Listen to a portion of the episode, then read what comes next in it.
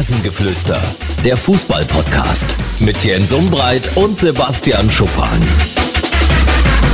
Rasengeflüster am Montagvormittag. Guten Tag in die Runde. Wünsche euch einen guten Wochenstart und bedanke mich zunächst mal für das großartige Feedback für die letzte Folge mit den Ultras Dynamo. Gab tolle Abrufzahlen und es gab auch wirklich ein tolles Feedback. Dankeschön dafür. Jetzt starten wir hinein in die Woche der Entscheidung. Ich sag's gleich dazu. Wir haben vor dem Spiel von Dynamo Dresden beim SV Meppen aufgenommen. Das findet ja erst heute Abend statt. Hinein geht's in Folge 211 im Rasengeflüster. Sebastian Schuppan ist in der Leitung. Schuppi, guten Tag. Guten Tag, mein liebster Jens. Wie geht's? Ja, ganz gut, ganz gut. War ein schönes Wochenende. Äh, endlich mal so ein Wochenende, wo man den Hauch des Sommers spüren konnte. Das stimmt, das war hier auch so. Also, Hast du gegrillt? Ich habe nicht gegrillt, ne? Ah, die Bayern sind Wirklich? gegrillt worden, oder? Die sind gegrillt worden, ja. Darüber die wollen wir reden.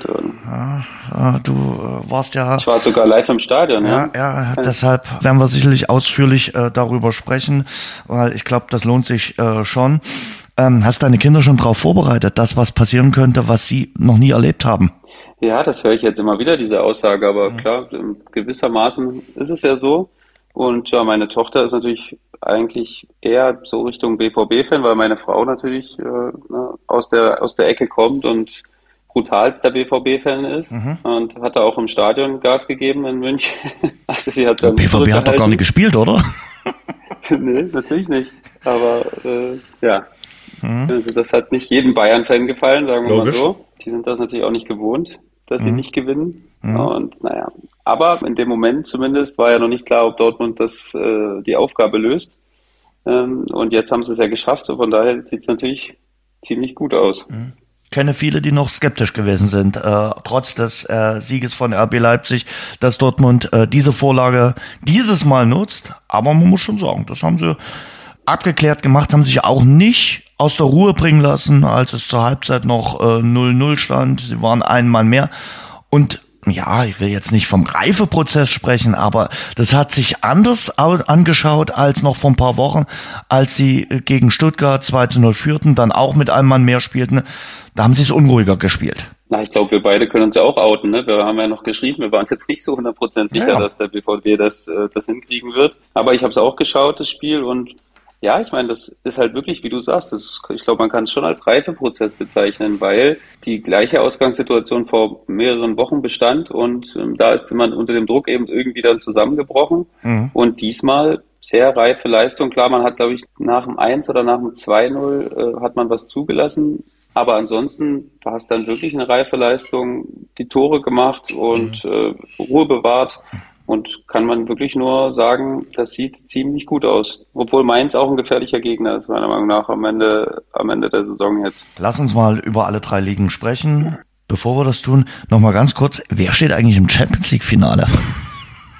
Ja, Manchester City und das völlig zu Recht. Also war ein glänzender Tipp von dir, Jens. Ja, äh, mutig, oder? Nur unterstützen, ja, war halt mutig, da müssten wir halt nochmal drüber sprechen, ob das mutig war, aber es war auf jeden Fall goldrichtig, weil ja. ich glaube, es gibt aktuell keine Mannschaft, die Man City aufhalten kann, weder in einem Spiel noch in zwei Spielen. Noch in der Und Meisterschaft. Dementsprechend bin ich relativ sicher, dass mhm. sie, dass sie dann auch Champions League Sieger werden, weil das war schon eindrucksvoll, auch gegen Real, muss man echt sagen. Chancenlos wenn das so, eigentlich. Wenn das so kommt, feiere ich mich eine ganze Folge mit dir ab. Wirklich. Das kannst du machen. Eine, da feiere ich dich auch. Da sage ich so, setze ich mir so einen Timer alle fünf Minuten und dann sage ich dir mal, Jens, wirklich glänzender Tipp. Ich höre einen gewissen Sarkasmus raus. Aber Nein. egal. Äh, aber ja, man muss ja auch mal sagen, jetzt haben sie sich auch die Meisterschaft wieder geholt. Das hat ja Pep Guardiola sogar schon abgeschenkt gehabt. Er hat gesagt, naja, wird wohl dieses Jahr nix, äh, wird wohl Arsenal schaffen. Auch die haben sie noch eingefangen. All die sind schon brutal stark. Ja, also ich kann mich gern korrigieren. Ich glaube, dass sie auch im Pokalfinale noch stehen, ja, oder? Ist das, ja, ja, ja. Steht das nicht gegen ja, ja, Man United, ist, oder? Ja, ja, es ist das Triple noch möglich. Es ist möglich und ich glaube, das wird auch passieren, weil sie sind so stabil, die mhm. sind so voller Selbstvertrauen, ähm, die kontrollieren den Gegner. Ich meine, das war real, ne? Real fühlt sich schon wohl, wenn sie auch mal gejagt, wenn sie auch mal hin und her getrieben werden. Ne? Die warten mhm. dann halt auf ihre Chance, aber die kam ja einfach gar nie mhm. diese Chance. Also im Rückspiel war es ja wirklich eine Machtdemonstration. Dementsprechend glaube ich wirklich, dass sie das Triple dann am Ende auch holen werden. Und der Übergang von Manchester City zum FC Bayern ist relativ einfach, denn Thomas Tuchel hatte ja, glaube nach dem Hinspiel gesagt, dass sie äh, Manchester City am Haken gehabt hätten und dass er schockverliebt gewesen ist äh, in seine Mannschaft. Glaubst du, dass er immer noch schockverliebt in seinen FC Bayern ist? Ja, aber also in die andere Richtung. Was ist denn das? Also wie kann man dann Schock, Schock, äh, Schock erschrocken oder so? Weiß ich nicht. Okay. Das, ob man, ob es dafür eine, eine, gute Bezeichnung gibt, aber mhm. ich glaube schon, dass er, dass er arg ins Grübeln gekommen ist jetzt in den letzten, in den letzten Wochen. Ich finde, er macht es medial trotzdem gut. Mhm. Ja, auch wenn ich jetzt wieder dann am Samstagabend, dann als ich wieder zurück war, äh, war ich quasi genau zum Sportstudio wieder zurück da hat er, oder wurde er von Boris Büchler auch nochmal ganz schön in die Mangel genommen. Mhm. Aber ich fand, er, trotz, er hat es trotzdem gut gemacht. Also er ist jetzt auch keiner, der sagt, Mensch, ich kam so spät und ich hatte Pech und äh, ich armer, sondern er sagt dann auch ganz klar, ich stehe in der sportlichen Verantwortung und äh, entziehe mich der auch nicht. Mhm. Und das finde ich dann schon, also medial hat das sehr, sehr viel besser als Nagelsmann gemacht, fand ich, obwohl er natürlich sehr, sehr sportlichen Anlass zur Kritik gegeben hat. Ja, Nagelsmann ist ja momentan raus aus der ganzen Geschichte. Er äußert sich auch nicht. Sein Berater hat jetzt einen äh, Podcast abgesetzt, sehr interessant. Lohnt sich da mal reinzuhören bei den Kollegen von Bild beim äh, Phrasenmäher.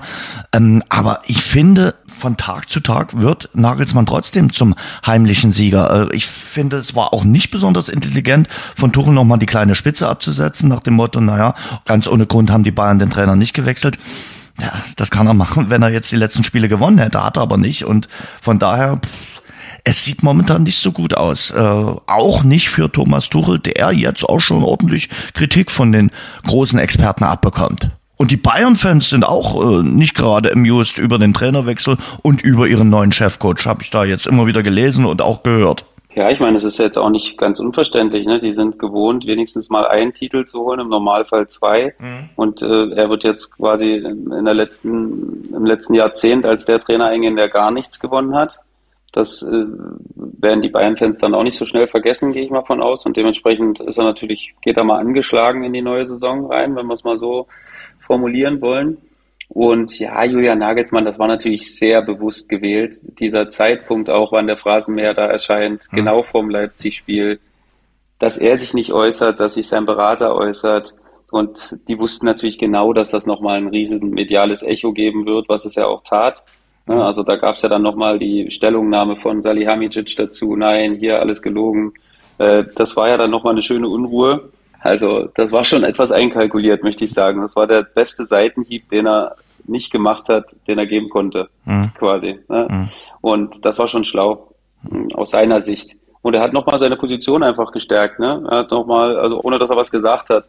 Und dementsprechend, also ich fand den Podcast auch mega interessant. Ähm, Volker Struth ist natürlich ein absoluter Hautdegen im Beraterbusiness und mit allen Abwassern gewaschen, äh, sagt er ja auch selbst. Und deswegen freue ich mich schon auf die zweite Folge, muss ich ehrlich sagen, weil ich fand es einfach unterhaltsam, das Gespräch, was die beiden geführt haben. Aber wie gesagt, das war mehr als gezielt platziert, diese Aussagen. Du hast ja nun auch mit ein paar Beratern zusammengearbeitet, äh, als du in Würzburg äh, tätig warst bei den Kickers. Ähm, er hat gesagt, naja, Berater ist so eine unglückliche Bezeichnung für sie. Sie sind Informationsbeschaffer. Dann habe ich immer bislang so ein falsches Bild gehabt. Ich dachte ja auch, äh, als Berater unterstützt man den Spielern ja bei allen möglichen äh, Sachen. Auch wenn, ich jetzt mal sage, okay, ich will mal ein Auto zulegen oder ich brauche ein paar Aktientipps, dann bin ich als Berater da und sage, okay, äh, habe ich auch für dich einen Experten oder ähm, ich brauche einen äh, Tipp bei, bei einem Umzugsunternehmen. Da dachte ich auch, das ist äh, so, der Berater ist da für dich da. Und er sagt aber, nee, er ist nur Informationsbeschaffer, um dann für den äh, Fußballspieler den und oder Trainer äh, den richtigen Verein zu beschaffen quasi. Also da kann man einerseits nicht alle über einen Kamm scheren, weil das machen schon viele, ne, dieses All-In-Paket sozusagen, ne, dass sie sich um alles kümmern, dass sie mhm. sich um deine Versicherung kümmern, um Geldanlagen, ähm, ne, oder wenn du zumindest Interesse daran hast, dann werden sie jetzt nicht sagen, boah, nee, da haben wir jetzt gar keinen für dich. Äh, wir wollen zwar das Geld mit dir verdienen, aber äh, da machen wir jetzt nichts. Da sind sie schon alle ganz gut aufgestellt. Aber also mein Berater und ich zum Beispiel, der hat mir eigentlich relativ klar am Anfang gesagt, dass, dass er, dass er nicht dafür verantwortlich ist, wenn ich ein neues Handy brauche oder ein neues Auto brauche, dass er dann irgendwie äh, da mir irgendwelche Brücken baut, sondern hat gesagt, ich bin für deine Verträge verantwortlich, ne, da werde ich mal das Beste rausholen. Und das war aber halt noch vor äh, 20 Jahren quasi fast. Mhm. Ne? Ähm, das hat sich natürlich ein bisschen gewandelt. Da gibt es aktuell die großen Agenturen sind natürlich, er hat ja auch selbst gesagt in dem Podcast, sind, er hat ja 40 Angestellte oder so, also da gibt es eigene Social Media Mitarbeiter, die wahrscheinlich dann den Content herstellen für die Spieler, äh, bearbeiten und mundgerecht quasi äh, platzieren. Und dann gibt es natürlich noch äh, Ernährungsberater und so. Das ist natürlich alles schon auf einem sehr großen Niveau. Aber ich fand es auch interessant, wenn man mal ein bisschen zwischen den Zeilen gehört hat, haben wir auch der ein oder andere Spieler gesagt, dass der Kontakt zu ihm dann wirklich nicht so groß war ne, weil er ist dann anscheinend schon jemand, der sich relativ früh dann aus diesem direkten Kontaktgeschäft quasi so ein bisschen zurückgezogen hat und mehr die strategischen Sachen gemacht hat und immer nur so ein bisschen die Highlights mitgenommen hat. So habe ich das zumindest äh, wahrgenommen. Und ähm, da gab es ja auch dann irgendwann, das weiß nicht, ob das noch kommt, irgendwann hat sich ja die Agentur geteilt. Ne? Er war ja eigentlich mit Dirk Hebel zusammen. Mhm. Die haben sich dann irgendwann aufgeteilt. Dann sind ein paar Spieler mit Dirk Hebel, wie Marco Reus zum Beispiel, äh, mitgegangen und der hat dann eine andere Agentur eröffnet. Und er hat dann nochmal den Sascha Brese dazu genommen. Und äh, das ist, ich hoffe, das kommt noch, aber das ist, Berater sind natürlich in dem Sinne Informationshändler, weil, na klar, die müssen wissen, welche Positionen gehen irgendwo auf. Ne? Das müssen sie natürlich schon wissen, bevor es in der Presse steht, weil dann weiß es ja eh jeder. Mhm. Ne? Deswegen sind sie schon dafür verantwortlich, für ihre Klienten, sage ich mal, ähm, die bestmöglichen Informationen so früh wie möglich zu sichern, damit man verantwortungsvolle Entscheidungen zusammentreffen kann. Und dementsprechend stimmt das natürlich. Ne? Also du hast ja dann oder versuchst ja als Berater immer wieder mit den Sportdirektoren und Geschäftsführern ein gutes Verhältnis zu erarbeiten, um im Falle des Falls dann auch mal irgendwelche Gefallen einzufordern oder äh, einfach einen guten Austausch zu haben und ein vertrauensvolles Verhältnis zu erarbeiten.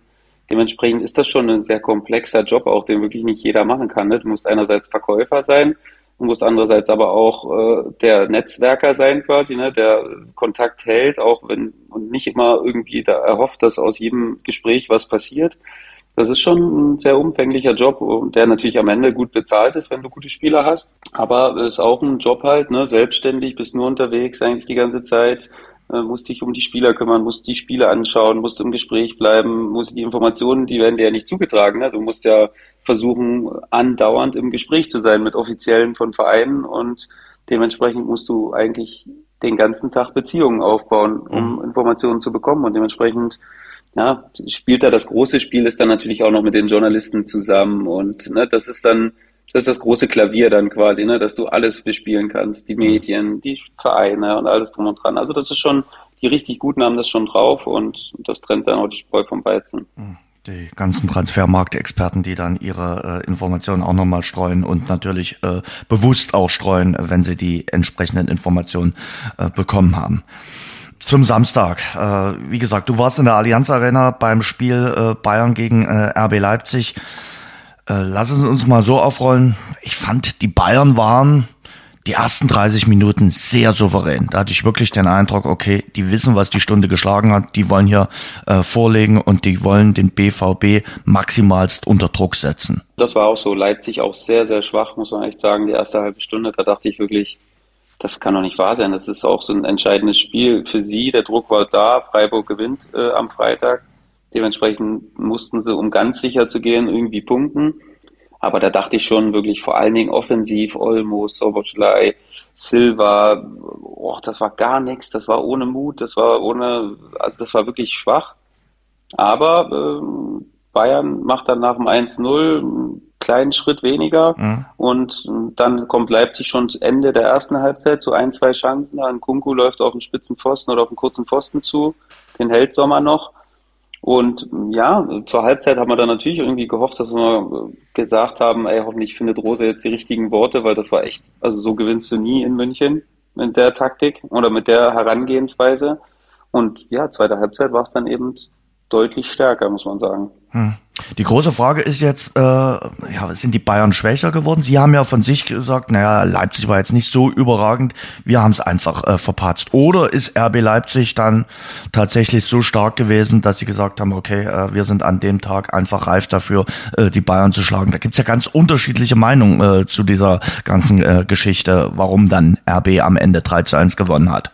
Also ich fand schon, dass RB das nicht so gut gemacht hat im Großen und Ganzen. Also mhm. das war dann, am Ende waren es zwei Elfmeter. Hm. Klar, die kriegen sie und die kriegen sie auch zu Recht, meiner Meinung nach. Also das Aber über den Schiedsrichter müssen wir doch nicht sprechen, oder? Weil das ja dann auch nochmal Thema gewesen wäre. Ich fand, Eitekin hat das wie mit der beste Schiedsrichter in Deutschland geleistet. Warum sich Gräfe da dann nochmal einschalten muss, keine Ahnung. Also ich glaube, das Gräfe, so Gräfe muss momentan, ich, ich mag ihn sehr, auch als Experte, aber der muss momentan immer zu allem irgend noch was sagen, zu irgendwas äh, sticheln, auch zu Spielen, wo es eigentlich nichts zu sagen gibt, wo man einfach auch mal sagen könnte, super Schiedsrichterleistung, top gepfiffen. Es hat sich auch von den Spielern und von den Offiziellen niemand über Dennis Eitekin groß aufgeregt. Nee, es war auch, also ich fand es auch wirklich, ich meine, das Ziehen von Goretzka, okay, das war dann, oder gegen Goretzka, das war dann schon grenzwertig, ne? Mhm. Wenn, ich glaube, wenn er pfeift, dann würde sich, werden sich auch wenige beschweren, weil das Trikot schon arg gespannt war, vor allen Dingen im, in, in der Anfangsbewegung. Mhm.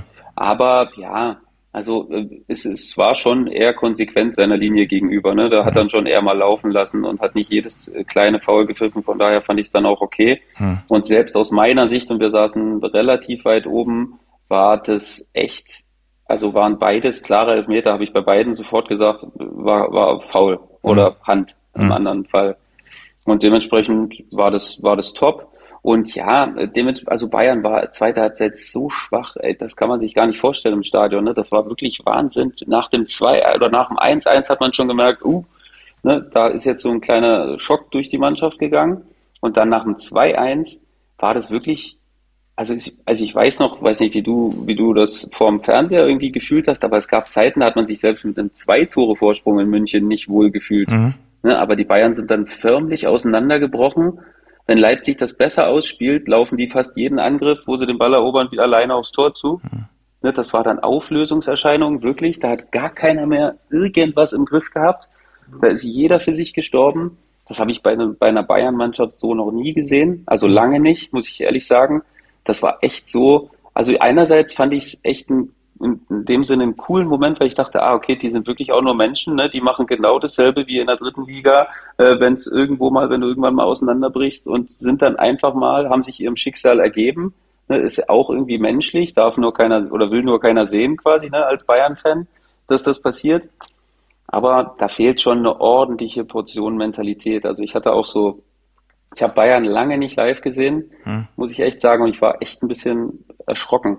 Hm. Ne? Also Kimmich ist der einzige, finde ich, der einzige kreative Spieler aktuell, der den Ball auch gezielt von hinten nach vorn bringt. Ne? Der spielt gute Richtungswechsel, der verlagert die Seite, der macht Spiel mal schnell.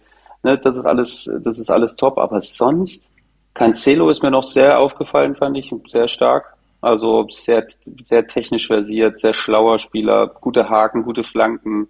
Eigentlich alles, was gefährlich war, ging auch oft von Cancelo aus. Und aber sonst boah, dieser Stürmer fehlt brutal. Also ich meine, das ist jetzt nicht nur so, dass man sagt, äh, da könnte jetzt jemand helfen. Also wir haben gar keine Anziehungskraft vorne. Ne? Komar hat sich erst Halbzeit mega oft gegen Halstenberg durchgesetzt. Und da hatte ich schon echt äh, so ein bisschen Angst, oh, Halstenberg muss er da was machen, der Rose in der Halbzeit, weil das war dann schon augenscheinlich, dass Halstenberg auch immer wieder attackiert wurde. Aber am Ende ist es eigentlich egal gewesen, weil selbst wenn Komar auf der Grundlinie war oder im, im 16er äh, einen freien Fuß hatte, hat er ja keinen gefunden. Ne? Es, auch ein Gnabry, äh, den deckst du, den brauchst du nicht zu zweit decken. Am Ende, wenn eine Flanke kommt, also da, also ne, ich möchte jetzt nicht sagen, dass Gnabry kein guter Spieler ist, das überhaupt nicht. Aber ich meine nur, der hat nicht so eine Anziehungskraft wie eine richtige Nummer 9, wo du, wo du immer mit zu zweit gucken musst, mhm. eigentlich, dass du den im Sandwich hast. Ne? Und dementsprechend ging da nie Gefahr aus, auch bei Eingaben nicht, das, oder bei, bei, bei flachen Hereingaben nicht, bei Flanken. Das ist ihm total abgegangen, diese Gefährlichkeit. Und dementsprechend hatte Leipzig auch kaum Mühe, das zu verteidigen. Klar, die erste Chance von Müller, die kann er natürlich machen, da hatte Tuchel recht, da können sie vielleicht sogar 2-0 führen, bis Leipzig zur ersten Chance kommt. Das wäre dann auch nicht unverdient gewesen, aber ansonsten war das viel zu wenig und viel zu wenig Kreativität für mich auch ne, Musiala hoch gelobt, aber wenig effektiv am Ende, finde ich, was, was, was da so am Ende bei rauskommt. Am Ende dann auch aus, also wirklich auch aus einer eigenen schlechten Leistung heraus das Spiel verloren. Nicht, weil RB das jetzt so überragend gemacht hat. Zweite Halbzeit haben sie es ohne Zweifel besser gemacht, viel besser. Hm. Aber es war jetzt nicht so, dass sie absolut überragend dann waren und sich den Sieg monstermäßig irgendwie äh, verdient hätten, sondern das war dann abgezockt, Chancen reingemacht, beim 1-1 Glück gehabt, eigentlich schwach gespielt, äh, den Konter ausgespielt und dann aber nochmal den Ball vor die Füße bekommen und dann zwei Elfer. Und das war's. Aber das 1 zu 1 steht so symptomatisch für das, was du jetzt gerade alles äh, schon äh, erwähnt hast. Das darf dir ja nicht passieren. Im eigenen Stadion bei einer 1 zu 0 Führung, bei einem Standard, nach einem eigenen Standard, nach einem eigenen Eckball so ausgekontert zu werden als Spitzenteam. Boah, das ist schon übel. Ja, man hat es dann auch gesehen, ne, dass in so einer Situation dann eben dann die technisch versierten Spieler dann eben, keiner sagt was, ne, wenn du da eine gute Lösung findest, aber wenn du die eben nicht findest, und das waren Komar und Musiala, glaube ich, in der, in der Situation beteiligt, dann sieht das natürlich total äh, unschön aus, ne? wenn du dann versuchst da zu lupfen und da nochmal so halb in Zweikampf zu gehen. Und Leimer, der hat natürlich ein gutes Bewerbungsschreiben abgeliefert äh, für, für die neue Saison. Ne? Also der ist mit Energie in die Zweikämpfe gegangen, der ist ohne, ohne Angst in die Zweikämpfe gegangen und dementsprechend setzt er sich dann da auch durch und äh, marschiert Richtung Delikt war glaube ich, am Ende und hat dann auch zu Recht das Tor gemacht, weil er es einfach wollte in dem Moment. Ne? Der hat den Ball super vorangetrieben und macht dann, macht dann das Tor. Das war für Bayern eigentlich nicht würdig, was so diese, diese Verantwortung angeht. Ne? Konterabsicherung haben sie dann auch gesagt, fand ich nicht. Also fand ich, fand ich in Ordnung. Das hat alles gepasst. Bloß, wenn du dann eben den Ball vertändelst, dann kannst du die Absicherung haben, wie du willst, dann mhm. wird's schwer. Du hast gerade schon erwähnt, die Bayern haben speziell dann nach dem äh, 1 zu 2 nicht so den Eindruck der sonstigen Bayern-Mannschaften gegeben. So nach dem Motto, das Imperium schlägt zurück. Also Hansi Küpper hat mal gesagt, äh, so sind sie die Bayern, äh, als sie 2001, glaube ich, noch den späten Ausgleichstreffer in Hamburg äh, erzielt haben, der dann auch zur deutschen Meisterschaft geführt hatte. Weil die Bayern haben eigentlich immer eine Antwort parat. Auch wenn sie in der 85. Minute 1 zu 2 zurückliegen, du hast gerade schon gesagt, kann man sich niemals sicher sein, dass die geschlagen sind, weil sie immer noch äh, dann alles reinhauen, dann äh, 89. Minute den Ausgleich machen und in der Nachspielzeit bestenfalls dann noch das 3 zu 2. Und ich hatte am Samstag nicht den Eindruck, nach dem 1 zu 2 dachte ich mir, nee, da passiert nichts mehr. Und wir waren ja nicht die Einzigen, die das exklusiv hatten, den Eindruck, sondern Herrscharen von Menschen, das ist ja auch ein Bild, was jetzt durch die sozialen Medien geistert und geht, die die Allianz Arena verlassen haben. Auf der einen Seite natürlich, weil die wussten, es geht nichts mehr. Auf der anderen Seite, weil viele sagen, ja, seht ihr ja, die Bayern-Zuschauer äh, fast nur Erfolgsfans. Ja, das war auch wirklich, das war echt total augenscheinlich. Ne? Da wurden auch einige wüst beschimpft dafür, dass sie gegangen sind. Ja. Aber es waren einfach so viele, dass man gar nicht Herr wurde ne, der ganzen Sache. Und man hat dann eben gemerkt, das sind sie nicht mehr gewohnt. Ne? Das ist, ich fand das fürchterlich am Ende. Also jetzt nicht den alleinigen Fakt, dass sie gegangen sind, aber mir leuchtet das nicht ein, dass man immer nur bei der Mannschaft ist, quasi, die alles gewinnt. Und wenn sie dann mal nicht gewinnen, mhm. dann ist alles ganz schlecht. Und dann müssen. Dann habe ich gestern irgendwelche Interviews bei Sky Sport News gesehen, mhm. wo dann mehrere gesagt haben, ja, Kahn und Salihamidzic, die müssen weg und äh, so. Das ist so einfach nachgeplappert, einfach, äh, nein, kein Erfolg und jetzt müsst, jetzt müssen Köpfe rollen quasi. Ich finde das fürchterlich, diese, diese Art und Weise momentan.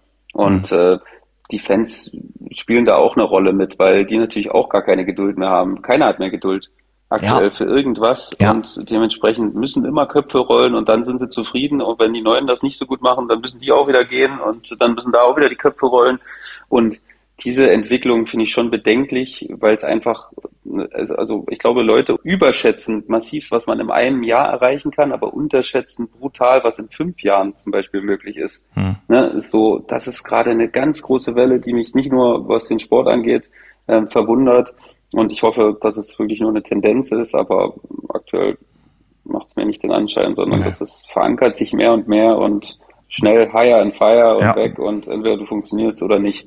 Ja, wir sind so eine Higher und Fire Gesellschaft und äh, ja, wer war der letzte titellose äh, Trainer beim FC Bayern 2012?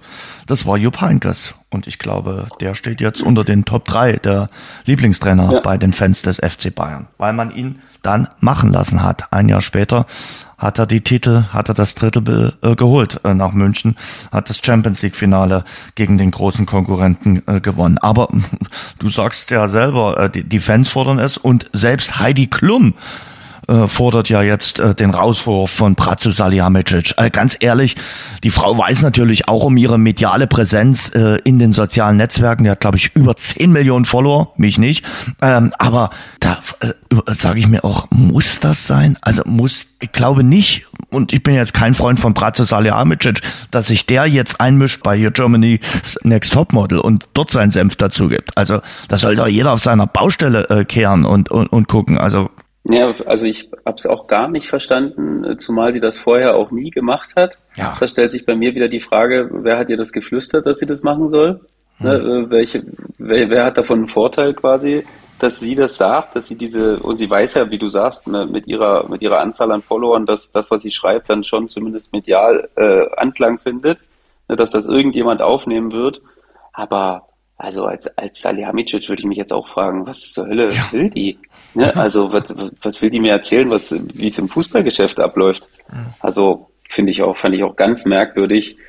Und da stehe ich immer noch so ein bisschen ratlos da, was, was ihr damit bezwecken wollt. Aber wie gesagt, ich kann mir nur vorstellen, dass ihr das jemand geflüstert hat, der davon irgendeinen Vorteil hätte, was weiß ich, vielleicht sogar irgendein Berater, irgendein Vereinsoffizieller, den sie kennt, der sich nicht gewertschätzt fühlt oder was auch immer, keine Ahnung. Hm. Weiß ich nicht. Aber das ist auf jeden Fall Wahnsinn.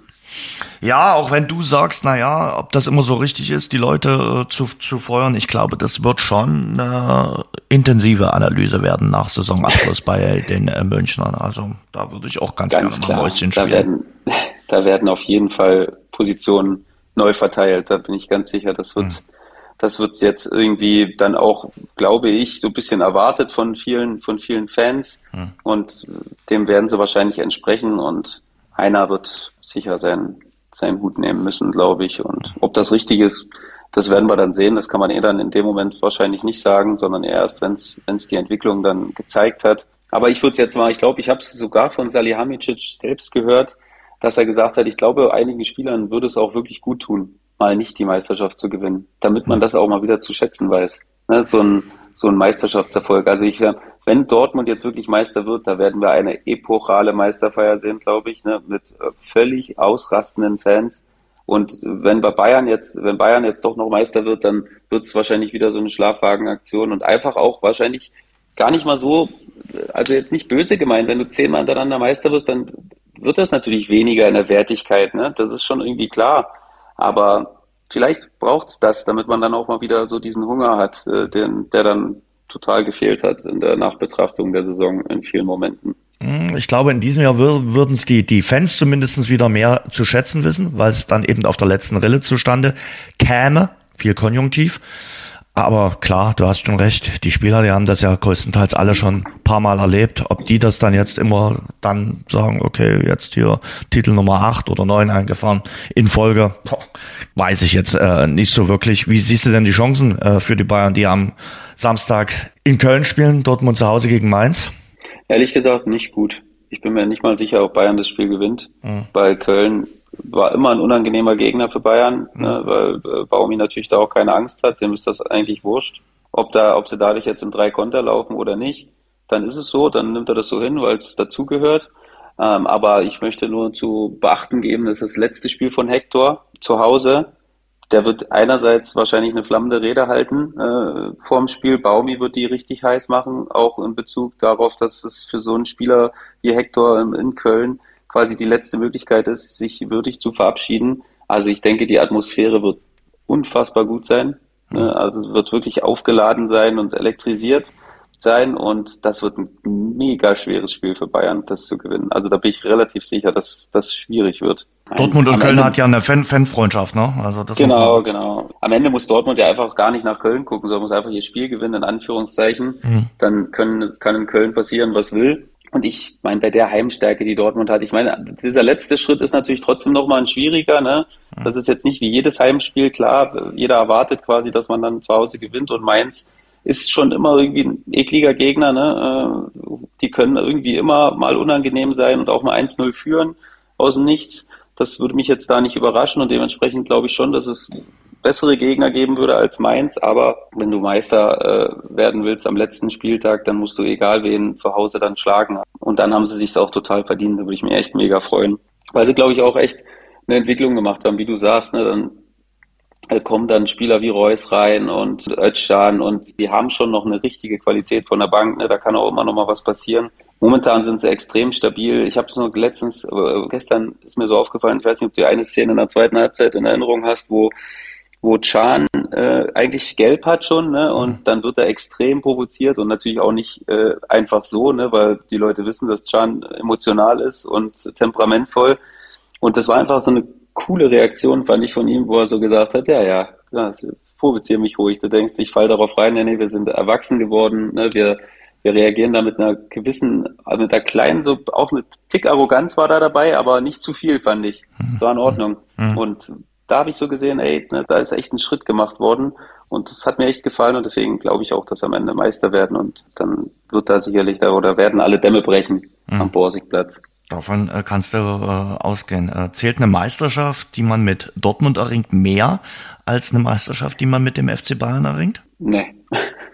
Naja, man hat ja so das Gefühl, weil es eben seltener vorkommt, äh, äh, aber natürlich auf dem äh, Blatt steht Titel 2022 FC genau. Bayern und 2023 ja. dann vielleicht jemand anderes. Also du kriegst ja nicht anderthalb Schalen, wenn, wenn du Meister bist oder irgendwie so. Ne? Aber du aber weißt, worauf ich hinaus will. Gefühlt, ja, vielleicht gefühlt ist es natürlich ein, ein coolerer Titel, als dass Bayern jetzt Meister wird. Mhm. Aber nee, also mhm. am Ende kriegst du eine Meisterschaft und die wird in den Herzen bleiben. Das wird immer in den Erinnerungen auch bleiben als erste Meisterschaft nach dieser, nach dieser langen Siegesserie, genauso wie in Italien jetzt, äh, ich glaube, letztes Jahr das erste Mal dann nicht Juventus Meister geworden ist, sondern AC Mailand, glaube ich, letztes Jahr, mhm. oder? Und ja, vielleicht äh, startet da jetzt auch eine neue Ära. Ne? Jetzt ist in Italien dann als nächstes ist Neapel Meister geworden. Ähm, jetzt fällt mir ein bisschen schwer, dann noch einen dritten Verein äh, zu sehen, vielleicht RB Leipzig, mhm. weiß ich nicht. Ähm, aber muss man mal schauen. Ich würde es begrüßen, weil in, in, allen anderen Ligen ist es so, dass du eigentlich davor nicht 1000 Prozent sagen kannst, wer Meister wird. In, in Österreich. Spanien ist es, in Österreich, ja, gut, ich meine, ich meinte jetzt eher die Hauptligen. Okay, in Frankreich ist es auch nochmal so, dass es wahrscheinlich ja. Paris wird. Aber ich würde das extrem cool finden, wenn es einen öfteren Wechsel geben würde an der, an der Spitze, weil es einfach das Produkt Bundesliga besser machen würde und interessanter mhm. machen würde. Du hast Emre Can erwähnt, an dem so ein bisschen der Reifeprozess bei Borussia Dortmund sichtbar ist. Auch in diesem ekligen äh, Auswärtsspiel beim FC Augsburg gestern. Ich würde noch zwei andere Spieler erwähnen. Äh, Mats Hummels fand ich äh, bockstark, was der da auch gestern abgeliefert hat, was der überhaupt in den letzten Wochen abgeliefert hat. Ist ja noch komplett unklar, was aus Mats Hummels nach Saisonende wird. Der verlängert, ob der ins Ausland geht oder ob der aufhört. Vielleicht auch möglicherweise spekuliert ja der ein oder andere, abhängig davon, was es am nächsten Samstag gibt, beziehungsweise nicht gibt. Aber wie der sich reingeworfen hat, natürlich symptomatisch dann auch seine Verletzung, äh, fand ich schon richtig stark.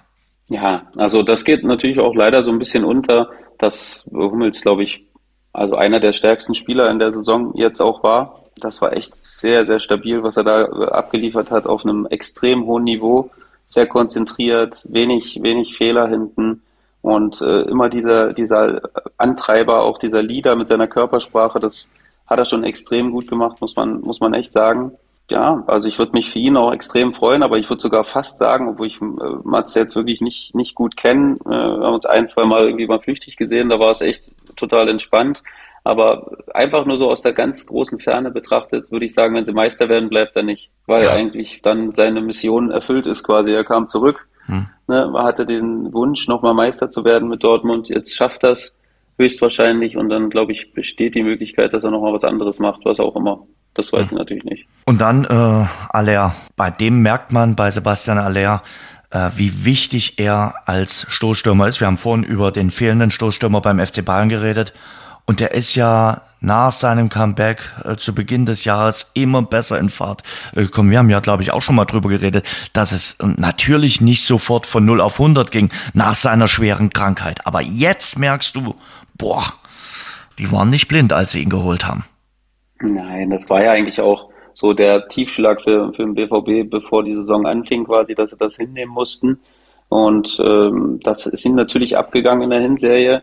Aber ja, jetzt ist er wirklich zur perfekten Zeit aus diesem Loch wieder rausgekommen, wo er dann kurz drin war, ne, was auch völlig normal ist. Also das war abzusehen. Und äh, er ist natürlich dieser wichtige Stürmer, so wie gestern. Ne, da macht Augsburg halt einen kleinen Fehler vorm 1-0.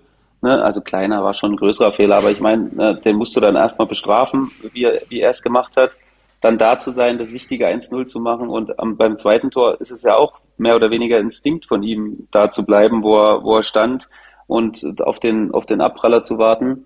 Und den macht er dann relativ easy rein, aber das war eben ein Doppelpack, der wichtigste wahrscheinlich bisher für ihn. Ähm, und dementsprechend war das schon extrem cool zu sehen, dann auch wie, wie viele Dortmund-Fans dann auch in Augsburg waren und wie die Mannschaft dann äh, zusammen agiert hat, wie sie gefeiert hat, das ist schon, das ist schon cool. Also den Dortmundern gönne ich da schon extrem, muss ich sagen. Ja, wie Edin Terzic auch momentan auftritt, der dann nach dem Spiel äh, bei der Zone gesagt hat, diesen Moment, äh, den kann man nicht kaufen, wenn es äh, klappen würde. Und da hat er auch komplett recht. Also die Spieler haben sicherlich die Möglichkeit, sich alles zu kaufen, aber eben diesen Moment am Samstag im eigenen Stadion, in der eigenen Stadt vor 80.000 sich zu krönen, das kann man eben nicht kaufen. Ja. Ah, by the way, das wollte ich eigentlich noch sagen, ne? Also ich meine, ich erzähle jetzt hier nichts Neues, dass die Stimmung in München jetzt nicht so krass ist, ne? Aber mich hat's jetzt doch nochmal so überrascht, wenn ich dann mal so ein bisschen Zeit hatte, darauf zu achten, dass so der harte Kern der Münchner, das ist echt nicht so viel, ne? Also, ich weiß nicht, im Fernsehen achte ich ja da nie drauf.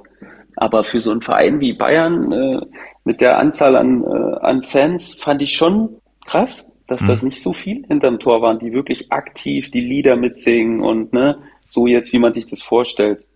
Ich weiß nicht, ob ich da Blödsinn erzähle, aber ich habe es wirklich äh, so empfunden, dass das wirklich von dieser Wand hinterm Tor quasi waren das vielleicht ein Viertel oder so, mhm. die richtig aktiv angestimmt, Lieder, Lieder gesungen und der Rest war so, hm, ja, okay, gucken wir mal, was passiert. Ja.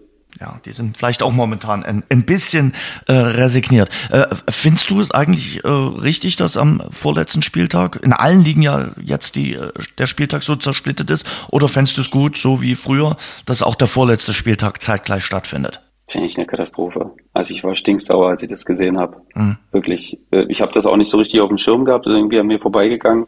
Aber das ist jetzt so ein Moment, wo ich sage, also das ist jetzt, da reicht's mir mit, mit, mit Kommerzialisierung und nochmal den letzt, vorletzten Spieltag zerstückeln und da nochmal Montagabend jetzt Dynamo muss heute quasi abends spielen. Das ist, finde ich, eine Katastrophe, wirklich. Also ganz schlimm. Und ich würde echt begrüßen, wenn das das letzte Mal ist, dass das passiert ist, aber ich kann es mir eigentlich nicht vorstellen. Nee. Und dementsprechend also ist für mich immer die letzten zwei Spieltage müssen am selben Datum gespielt werden und auch zur selben Uhrzeit, hm. weil das einfach auch für Dortmund jetzt war das schon ein krasser Nachteil. Ne? Dreimal nachlegen zu müssen am Ende ist schon hart gewesen und wie sie es dann gemacht haben, war natürlich bravourös, klar, aber es war schon psychologisch sehr, sehr hart. Letzter Spieltag ist zeitgleich. Äh, lass uns mal ein paar Entscheidungen durchgehen. Titelrennen äh, hast du ja dich schon so ein bisschen festgelegt. Champions League Platz, ähm, also Le äh, Leipzig hat sich ja den Champions League Platz jetzt gesichert.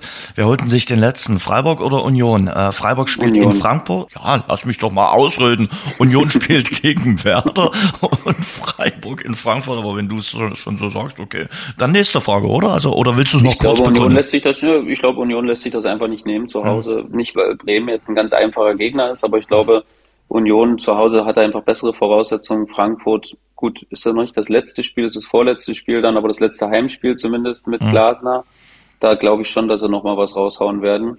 Dass sich auch die Spieler nochmal empfehlen wollen fürs Pokalfinale.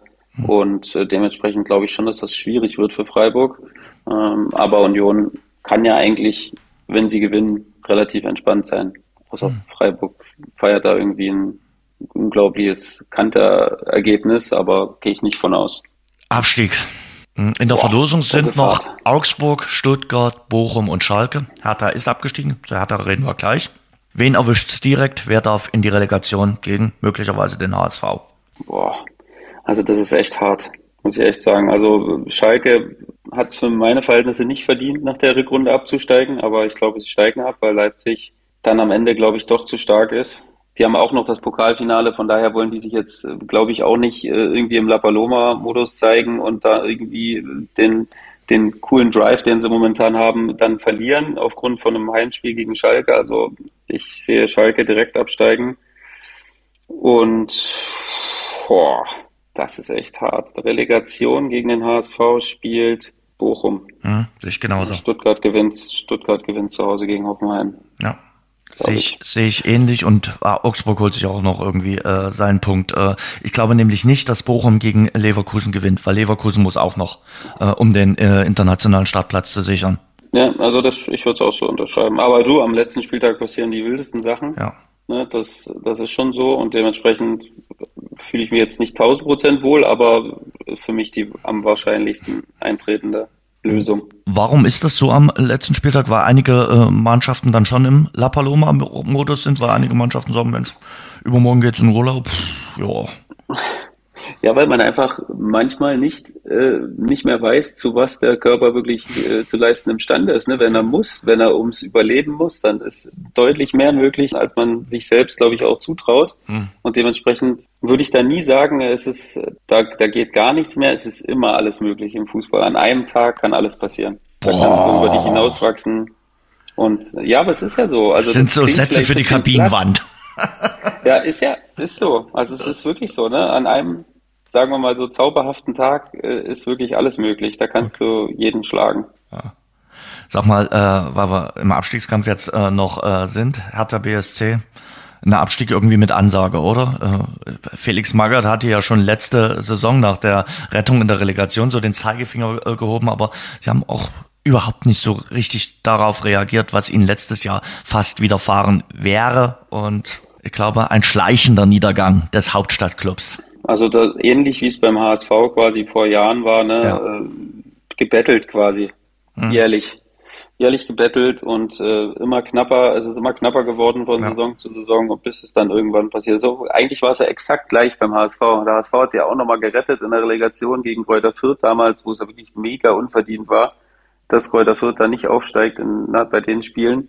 Und am Ende war es aber nur ein Vorbote von dieser Aktion und dementsprechend ja, haben wir ja schon öfter besprochen, glaube ich, dass sie sich auf ihre Eigenschaften verlassen sollten. Guter Nachwuchs gepaart mit mit einem mit einem guten erfahrenen Kader äh, und dann versuchen die Fans wieder für sich zu gewinnen. Ich glaube, das ist äh, das ist momentan das Allerwichtigste, denn ey, die zwei Hauptstadtclubs trennen mehr als 30 Punkte. Das ja. ist schon Wahnsinn. Wenn ich das, wenn ich dir das vor drei vier Jahren erzählt hätte, hättest du wahrscheinlich gesagt. Und die Wahrscheinlichkeit ist nicht so hoch, dass das so eintreten wird. Ähm, und jetzt ist es der Fall und ja, dementsprechend glaube ich, müssen sie wirklich also mal komplett reine machen äh, vor der Haustür und äh, in der Wohnung, im Haus, im Keller, überall und äh, dann wirklich mit neuem Elan und neuen, neuer Energie in diese Zweitligasaison starten. Vor allem wieder zur eigenen DNA äh, finden. Das ist, glaube ich, ganz wichtig ja. zu sagen, okay. Ich glaube, das ist aber, das werden wir hinkriegen. Ich glaube, mhm. Kai Bernstein hat da schon, glaube ich, eine klare Idee, wie das aussehen soll. Ne? Und ähm, jetzt ist natürlich dann die Frage, von wie vielen alten Zöpfen trennst du dich quasi. Ne? Ja. Ähm, und wahrscheinlich ist es sogar nötig, sich von sehr, sehr vielen zu trennen, um einfach diesen neuen Schwung reinzukriegen, ne? so viel wie möglich von dieser schlechten Energie äh, loswerden und ähm, dann gucken, dass man wirklich mit frischem Enthusiasmus und komplett reiner Gedanken in die neue Saison geht. Und sag mal, äh, Borussia Mönchengladbach äh, trennt sich jetzt jede Saison von dem äh, Trainer? Also äh, erst die Trennung von Rose, dann die von Hütter, jetzt Daniel Farke lese ich jetzt auch überall. Ist eigentlich auch äh, gesetzt, dass der nach dem letzten Spieltag gehen muss. Also Borussia Mönchengladbach ist auch so nur noch graues Mittelmaß. Ja, aktuell sieht so aus, dass es so ist und aktuell spiegelt es ja auch so ein bisschen die Leistungsfähigkeit wieder. Ne? Also das mhm. war jetzt wirklich weit weg von von internationalen Ambitionen, aber auch zu gut, um abzusteigen. Und dementsprechend ja, sind sie gerade da, wo sie auch leistungsmäßig in der Saison waren. Und der Anspruch kann natürlich höher sein, das ist berechtigt, aber es ist halt die Frage, ob, ob, ob man zum Erfolg kommt, wenn man das jedes Jahr wieder wechselt. Und dann gibt es natürlich wieder andere Ansätze und leichter wird es dadurch nicht. Also ich würde mal versuchen, weiter so zu, weiter so zu fahren. Ich glaube, Daniel Farke ist ein guter Trainer. Ne, ähm, aber vielleicht muss man da auch an der Grundstruktur der Mannschaft mal ein bisschen arbeiten und vielleicht da mal ein paar Sachen ändern. Wollen und müssen sie ja auch. Äh, haben sie ja jetzt schon lange betont. Äh, wären sicherlich intensive und anspruchsvolle Wochen auch für den äh, Sportchef bei der Borussia.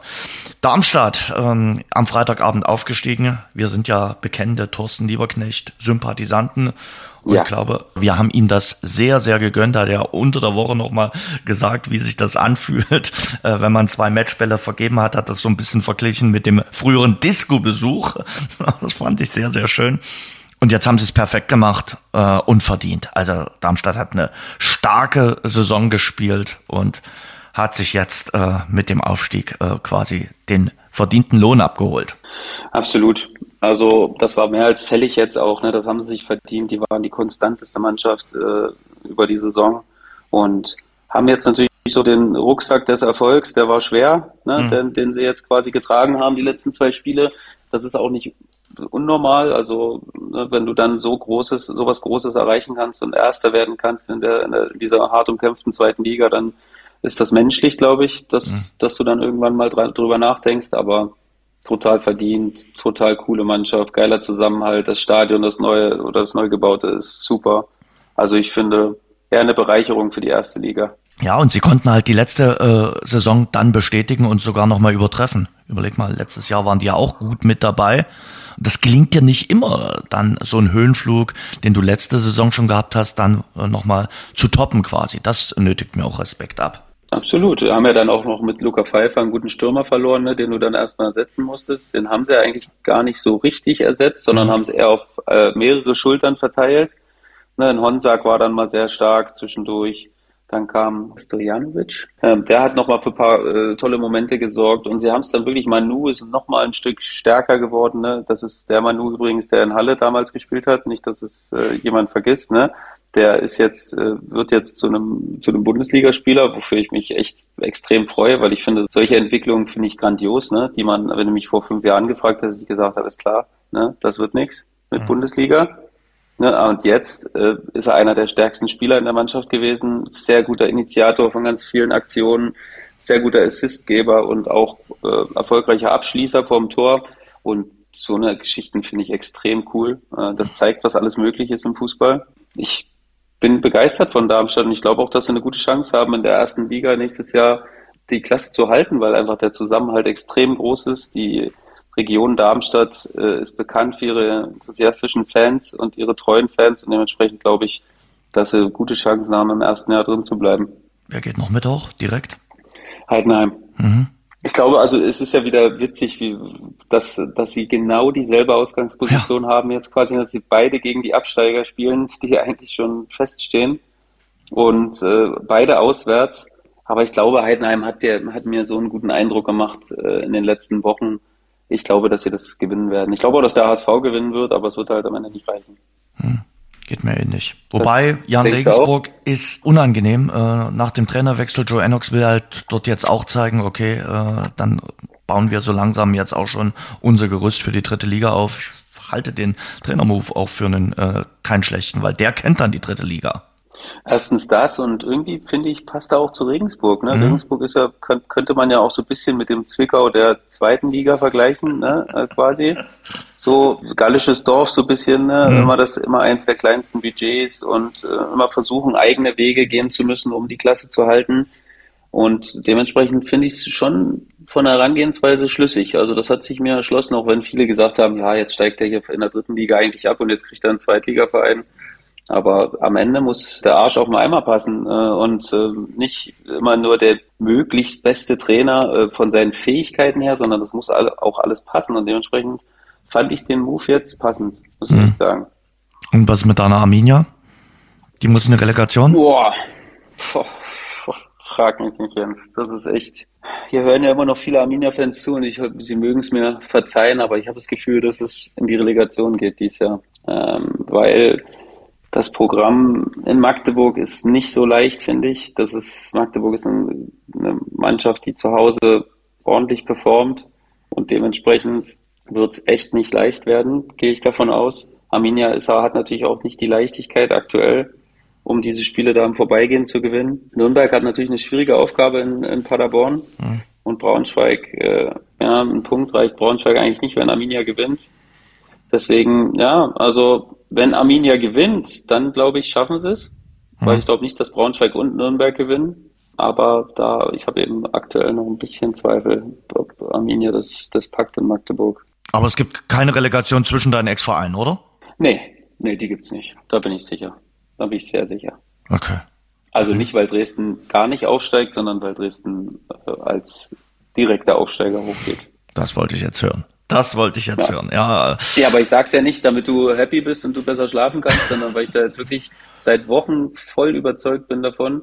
Also ich finde es eine Katastrophe von der Ansetzung her, dass Dynamo jetzt heute Abend spielen muss. Finde ich wirklich eine absolute Frechheit. Ähm, aber gut, das ist jetzt so. Und ich glaube, dass sie sich einen dreckigen Sieg holen werden.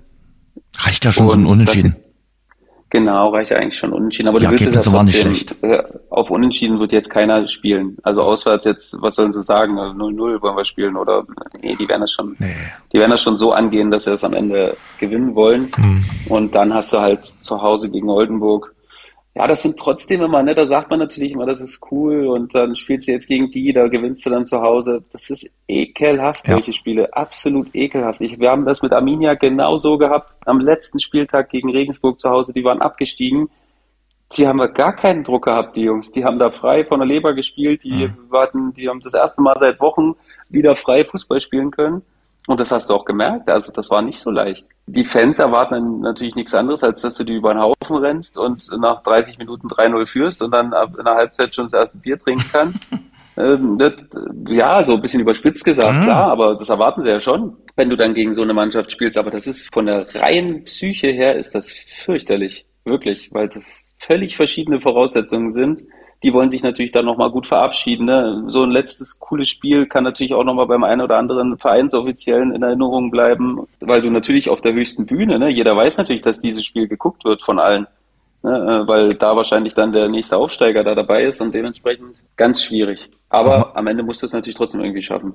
Nochmal zu heute. Also ich will jetzt nicht sagen, dass der, die Ansetzung ist ein Skandal, aber sie ist schon sehr fragwürdig. Im letzten Ja. Montagabendspiel auch die Fans nochmal 600 Kilometer durch die Republik zu schicken. Ganz ehrlich, das muss mir mal jemand erklären, wo ja auch der DFB immer diesen hehren Ansatz hatte, äh, gerade Montagabend, Freitagabend jetzt die, die Leute nicht äh, quer durch die Republik zu schicken und vielleicht auch Duelle zu finden, wo man ein bisschen näher dran ist. Da hätte es Möglichkeiten gegeben. Ich habe mal kurz nach der Ansetzung gehört, es hätte keinen anderen Zeitpunkt gegeben, als Dynamo Dresden in Meppen am Montagabend spielen zu lassen. Ich glaube, da war auch ein bisschen von den Ansätzen der Wunschvater des Gedanken, weil man natürlich mit dem letzten Montagabendspiel in der Drittliga-Historie mit Beteiligung von Dynamo Dresden ein bisschen mehr Quote erzielt, als wenn dort jetzt, ah, ich will keinem Verein jetzt zu nahe treten, ein Spiel gewesen wäre, wo es um die goldene Ananas geht. Also ich sag mal jetzt äh, Dortmund 2 gegen äh, Bayreuth. Das hat natürlich keiner geschaut, ja. Das ist, das ist klar. Aber ja, ich gucke auch gerade mal ein bisschen in den Ansetzungen. Also so, was, was, was hätte man noch machen können? Aue, Ingolstadt, ja, ist auch ganz schönes Stück. Ah, du hättest doch zum Beispiel Osnabrück in Köln hättest du machen können. Köln, du genau, du das hättest du auch können, äh. Elversberg gegen Wiesbaden, das war, äh, wäre auch damals, als sie die Spiele festgelegt haben, war damals schon klar, dass das ein Topspiel sein wird. Warum hat man das, das denn nicht äh, auf den Montagabend gelegt? So. Das muss ich dir, muss ich dir zustimmen, mein Lieber. Ja, das ist äh, alles andere als cool, vor allen Dingen, weil ja auch, äh, ich meine, jeder Verein auch angewiesen ist auf die Auswärtsfans. Ne? Das ist natürlich, das kann natürlich das Zünglein an der Waage sein. Und ähm, jetzt ist, hat ja Dynamo Glück, dass, dass sie so tolle Fans haben und dass die. Die werden auch Samstag nachts, nachts um drei würden die äh, dorthin gefahren. Äh, Das, das ist denen egal und die nehmen auch äh, drei Tage frei notfalls. Aber es, Markus Anfang hat das jetzt auch vor dem Spiel gesagt, es sind halt auch immer zwei freie Tage, die du nehmen musst. Montag und Dienstag, wenn du als Fan deine Mannschaft begleiten willst. Das ist ja kein unwichtiges Spiel, sondern es ist mit eins der wichtigsten Partien. Ja, das stimmt. Dementsprechend kann man das schon extrem kritisch sehen. Aber wie gesagt, eigentlich eher am besten der Fakt, dass überhaupt äh, gestückelt wird am vorletzten Spieltag, ist eigentlich der einfachste Fakt, um das oder die einfachste Ja. Lösung, um das zu bereinigen. Ähm, dann hätten wir uns darüber gar keine Gedanken machen müssen, wer da hätte doch spielen können oder ander, anderweitig spielen können. Alle einfach am Samstag und fertig. So eine Konferenz ist doch geil. Also ich finde das doch, was gibt's denn Geileres als so eine Konferenz, wo alle Mannschaften spielen? Das ist doch mega interessant auch, ne? Dann klar kriegst du dann gestückelt wahrscheinlich weniger, äh, weniger Zuschauer, als äh, wenn du das an einer Konferenz machst, aber dieser Faktor der, des Reizes und des, des Thrills ist natürlich viel höher, wenn du, wenn du eine Gesamtkonferenz hast von allen Mannschaften. Also ich, vielleicht bin ich dazu sehr Fußballromantiker, aber also das steht für mich ganz klar über dieser Stückelung. Hast du Montagabend gerne gespielt? Nee, keine Sau spielt am Montagabend gerne. Also das ist fürchterlich, egal ob du zu Hause spielst oder nicht, das ist einfach ein sinnloses Spiel. Absolut sinnlos. Keine Sau schaut es. Wirklich. Also auch heute werde ich es wirklich mal schauen, weil es wirklich, äh, weil es wirklich äh, mein Ex-Verein ist oder einer meiner Ex-Vereine und weil es ein ganz, ganz wichtiges Spiel ist, aber sonst schaut doch keine Sau am Montagabend äh, äh, dritte Liga. Das ist doch wirklich so. Ne? Ja, und, manchmal waren auch wirklich also, äh, Spiele, wo du gesagt hast, okay, muss ja. ich mir das jetzt angucken? Also, also ich selbst, wenn ich selbst gespielt habe, ne, wir haben einmal Montagabend in Groß Asbach gespielt, da habe ich mir jetzt auch gefragt, also wer guckt sich das bitte an? Ne, für wen soll das gut sein, dass dieses Spiel am Montagabend stattfindet? Und mhm. klar, mir ist schon klar, du kannst jetzt nicht nur die Top-Vereine am Montagabend spielen lassen, aber wer hat denn da einen Vorteil draus? Das, also, hat sich mir nicht erschlossen. Dann lieber so, wie sie es dann manchmal gemacht haben, dass du Sonntag 13, 14 und 15 Uhr spielst Ne, das hätte ich dann immer noch besser gefunden und dieses elendige Montagsspiel weglassen, das hat mir nie Spaß bereitet.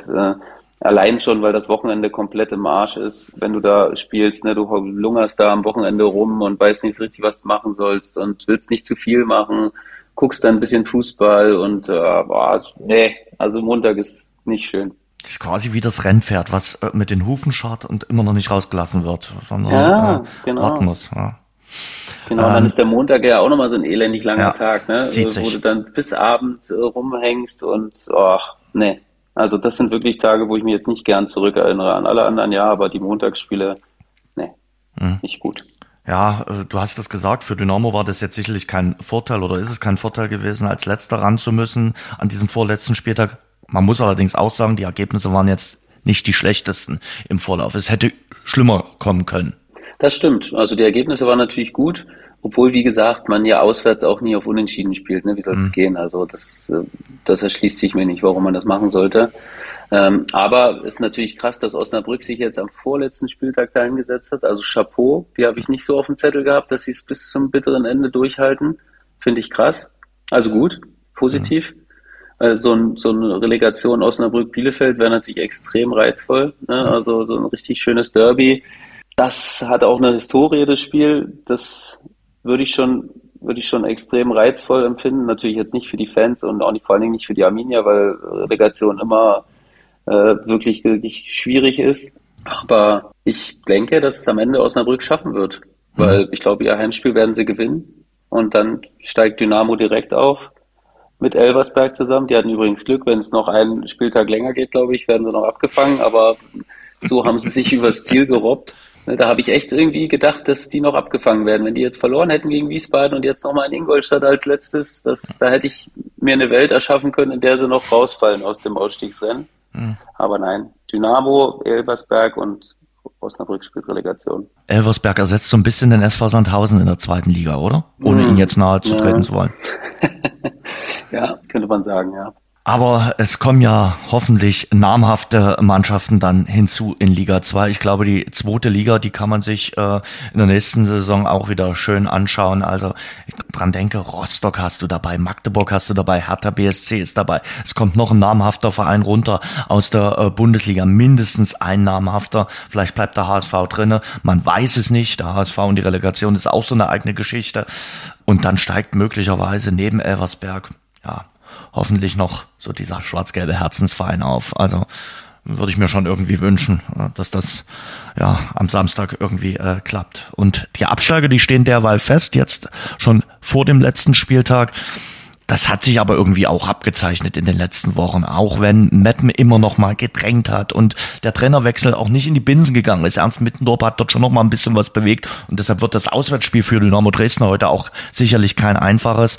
Ähm, also Meppen, Oldenburg, Zwickau und Bayreuth, da muss man einfach auch feststellen, das ist halt auch so eine Sache vom Etat bei allen vier Teams. Ja, am Ende dann jetzt auch relativ klar noch. In den letzten Wochen hat sich abgezeichnet. Und auch wenn einige dann nochmal kurze Lebenszeichen gezeigt haben, war es dann jetzt am Ende, glaube ich, auch so okay, wie es jetzt ist. Ne? Also man kann auch nicht unverdient absteigen über eine Saison, genau wie man nicht unverdient aufsteigen kann. Das ist der ehrlichste Wettbewerb von allen, die Meisterschaft. Und dementsprechend ist es natürlich, wird es allgemein wie überall, wird es immer schwieriger, äh, in eine Liga zu kommen und dann da relativ klar die Klasse zu halten. Ne? Man hat es jetzt gesehen, auch in der, in der dritten Liga Essen hatten wir auch stärker eingeschätzt. Die haben auch große Probleme gehabt. Die haben sich auch mehr als übers Ziel geschleppt. Die waren gefühlt in der Rückrunde, habe ich kaum noch ein vernünftiges Spiel gesehen. Und dementsprechend bin ich mal gespannt, was jetzt Lübeck kommt hoch, ne? Äh, Ulm kommt hoch. Das ist sicherlich auch nicht der schlechteste Verein. Die haben es auch mal verdient, finde ich. Deine Cottbusser kommt vielleicht hoch. Ja, das wäre das wäre grandios. Da werde ich auf jeden Fall hingehen. Zu beiden Spielen bin ich hm. relativ sicher. Das interessiert mich. Ne? Und dann kommt Preußen Münster wieder hoch, auch ein Drittliga-Dino. Das ist schon cool. Also wenn jetzt Cottbus hochgeht, dann wäre so, dann wäre es für mich perfekt. Ne? Dann sind das gute Aufsteiger und äh, auch Aufsteiger, wo interessant sind, finde ich. Ne? Ulm äh, habe ich jetzt wirklich auch mal gegönnt, dass die nach langer Zeit, wo sie auch mal wieder mal oben mitgespielt haben, dass sie es jetzt geschafft haben. Und Münster hat es ja letztes Jahr auch nur denkbar knapp verpasst. Hm. Und dementsprechend, also bin ich jetzt erstmal zufrieden, wenn Cottbus das noch schafft. Wie sieht's bei dir aus? Jo, ich kann damit äh, dann auch gut leben. Äh, du hast ja eh nichts mehr zu tun in der dritten Liga nächste, nächste Saison. Von daher kannst du ja so, nicht vorstellen. Wollte ich jetzt so nicht sagen, aber die Hoffnung ist da, dass ich mich in der kommenden Saison nicht mehr ganz so intensiv mit Liga 3 befassen muss, wie in äh, dieser Spielzeit. Das gebe ich ja, gerne stimmt. zu. Zwickau auch, Zwickau auch weg. Du hast ja nicht mehr so viel Berührungspunkte. Mal schauen, mal schauen. Äh, erstmal müssen noch äh, zwei Spiele gespielt werden, äh, a 90 Minuten und du hast gesagt, diese letzten Spieltage, die sind immer noch mal ganz besonders. Aber jetzt, wo du diese Grundlage dir geschaffen hast, wer hätte das gedacht? Ich habe es dir inflationär oft gesagt. Wer hätte gedacht, dass äh, Dynamo Dresden so eine Rückrunde spielt, dass sie die große Wiederauferstehung feiern? Jetzt musst du es natürlich auch noch äh, schaffen, die zwei Bälle zu verwandeln um es ja. in der Tennissprache zu sagen. Das hätten wirklich nur die kühnsten Optimisten äh, zur Halbserie. Ich kann mich noch erinnern an dieses Spiel, wo ich in Wiesbaden war. Ne, Wiesbaden, Dynamo Dresden, ein absolut fürchterliches Spiel. Also wirklich Wahnsinn. Da habe ich wirklich, da hätte ich keinen Cent auf Dynamo gesetzt, dass die noch am Ende aufsteigen. Aber es ist natürlich auch schön zu sehen, was alles möglich ist ne, äh, innerhalb einer Saison und äh, wie oft man dann totgesagt wird oder nicht. Ne, das am wichtigsten ist es, und ich sage es halt immer wieder, ne, die Rückrunde, das ist wirklich, und ähm, ganz speziell dann noch, wenn es in den April reingeht, dann das ist wirklich immer so, dass es da so entscheidend ist. Und Mannschaften, die davor extrem gut performen äh, und dann da äh, es mit der Angst zu tun kriegen, da sind schon so manche Aufstiegsträume flöten gegangen im April. Dementsprechend kann man da nur einen Hut ziehen, dass man da auch die Ruhe bewahrt hat und dass man daran weiter geglaubt hat und dass man da einfach stoisch weitergemacht hat, hat sich jetzt als wirklich extrem, extrem erfolgreich herauskristallisiert und das Finde ich einfach cool. Sebastian, dann hinein in die äh, letzte Fußballwoche in den äh, drei deutschen Ligen. Bin sehr gespannt. Äh, es wird auf jeden Fall ein sehr emotionales und heißes Pfingstwochenende. Da bin ich mir relativ sicher. Ja, ja das ist ganz sicher. Da so viele Entscheidungen, so viele Offenen gab es am letzten Spieltag, glaube ich, nicht mehr so oft in den letzten äh, Jahren. Nee. Und das ist aber gut so. Also, wie gesagt, ja, man super. hat äh, Sachen, auf die man sich freuen kann. Ich sag mal, ich hoffe, ich hoffe, dass ich von der Bundesliga-Entscheidung dann gar nicht mehr so viel mitbekomme, weil ich da mit anderen Dingen beschäftigt bin. Nicht, nein, beruflich natürlich beschäftigt bin. Also ja, äh, verstehe schon. Ja, wirklich, tatsächlich. In diesem verstehe Sinne. Schon, du wirst auch deine Hopfenkaltschale kriegen äh, am Samstag. Alkoholfrei.